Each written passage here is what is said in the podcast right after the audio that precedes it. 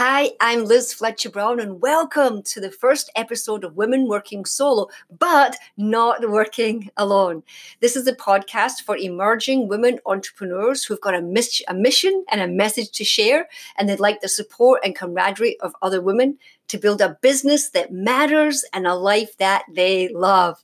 And so today, I just want to tell you a little bit about my backstory and why I am so passionate about supporting women entrepreneurs. So it kind of started off when I was a kid. Now, I've always been thin, but when I was a kid, I was downright skinny. I'd be walking down the hallway and inevitably some kid would come up to me. Hey, Liz, stop, stop. I'm a pirate searching for your sunken chest. Eh, you know what? You couldn't make that one up.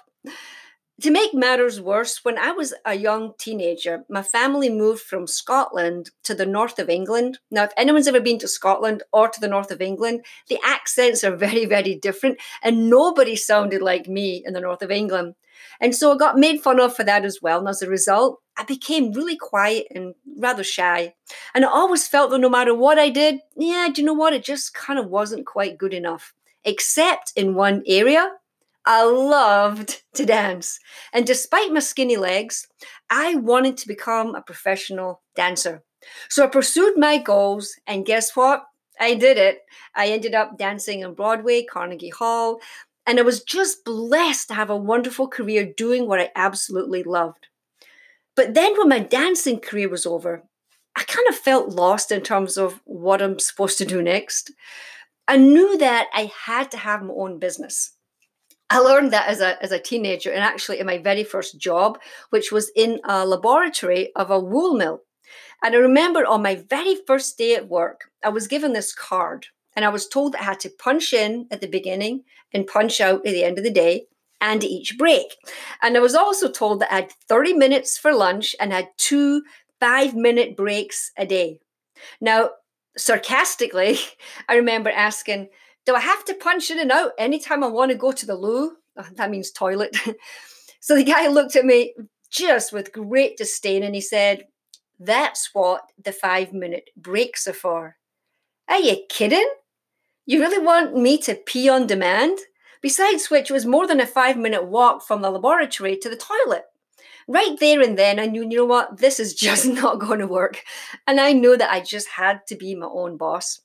So after my dance career was over, I tried different business ideas and I kind of had mixed results, but I really didn't know what I was looking for. I kind of felt confused and overwhelmed. I wasn't quite sure how to even figure out what it is that I should do. Because, see, when I was younger and the kids at school were getting career advice, I was already marking out my dancing career. So I kind of skipped all that and I just didn't really know where to begin. So, because of my understanding of the body from all these years in dance, I decided to become a massage therapist because that was something that was actually quite good at. So I went to massage school and I loved the 18 months I was in school. And after graduation, I quickly built a very lucrative practice. So I thought I'd made the perfect choice. But after a relatively short time, I hit a wall. I started to feel really just empty inside. I actually dreaded going to work. I remembered I'd watched the clock, the hands of the clock going round and round when I was working with clients. Then it felt like the hands were getting slower and slower and slower. I was kind of going through the motions every day. But each day, I felt that more and more of the life force was just draining out of me. Now, in contrast to that, even though I was no longer dancing professionally, I still took regular dance classes because it just gave me so much joy. And I had this wonderful ballet teacher. Her name was Mrs. Jameson. And she would row us all up at the bar and she'd say, Ladies, I don't care how high you kick your legs. And I don't care how many pirouettes you can do. All I care about is that when you dance, you dance with full wattage boy, and dance with full wattage we did. We were radiant, alive, purposeful. You know, in those moments, I felt that I was doing what I'd been put on this earth to do. I remember one day I was leaving dance class and I realized that I didn't want to just dance with full wattage. I wanted to live with full wattage in every area of my life. I mean, wouldn't you? But especially in my career, because at that point, that was actually the part of my life that was pretty abysmal. So I began a journey to see what does it take to live with full wattage? And most importantly, how can you create a full wattage business that feeds your soul as well as your bank account? So I studied with some very super successful entrepreneurs, but I looked for ones that also seemed to be really happy and fulfilled in their work. And I looked to see are there any common threads. And then one day, I got it. I had an epiphany. In order to create a sustainable business that would feed my soul for the long term, I had to build my business around three things my mission or purpose in life, my natural strengths and talents, and my deepest, my core values, the things that really mattered most to me. You see, once I clarified those, it became obvious as to why I would never have been happy as a massage therapist. Now, even though it's a really great career choice, my husband has a super successful massage practice. It just wasn't the right fit for me.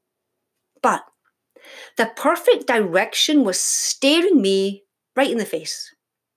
I decided to combine my lifelong love of personal and spiritual growth with my passion for facilitating transformation in others and my years of being on stage as a performance artist and step into a career as a motivational keynote speaker, workshop and retreat facilitator, and coach. Heck, maybe I'd even write a book one day.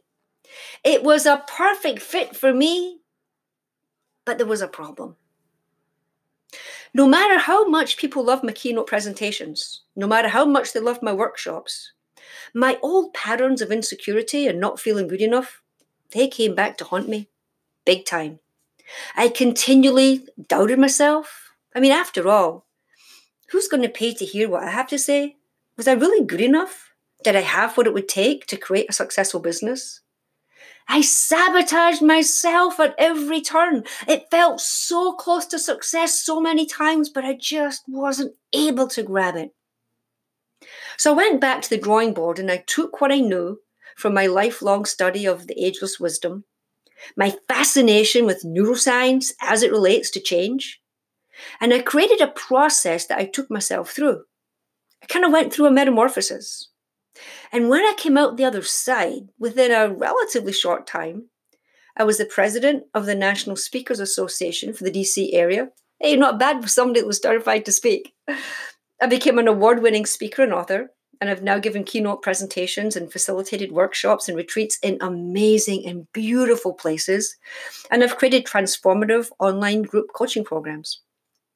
And now I share this process with other women who also want to monetize their mission and their message. You see, I now have work that is truly full wattage, helping other women to monetize their mission, their message, to change the world, to create businesses that matter and lives they love. And in the process, I'm doing the same. I no longer look back longingly on my dance career as the high point of my professional life, but now it simply was a stepping stone to my most powerful and purposeful work. And that's what I'm doing right now.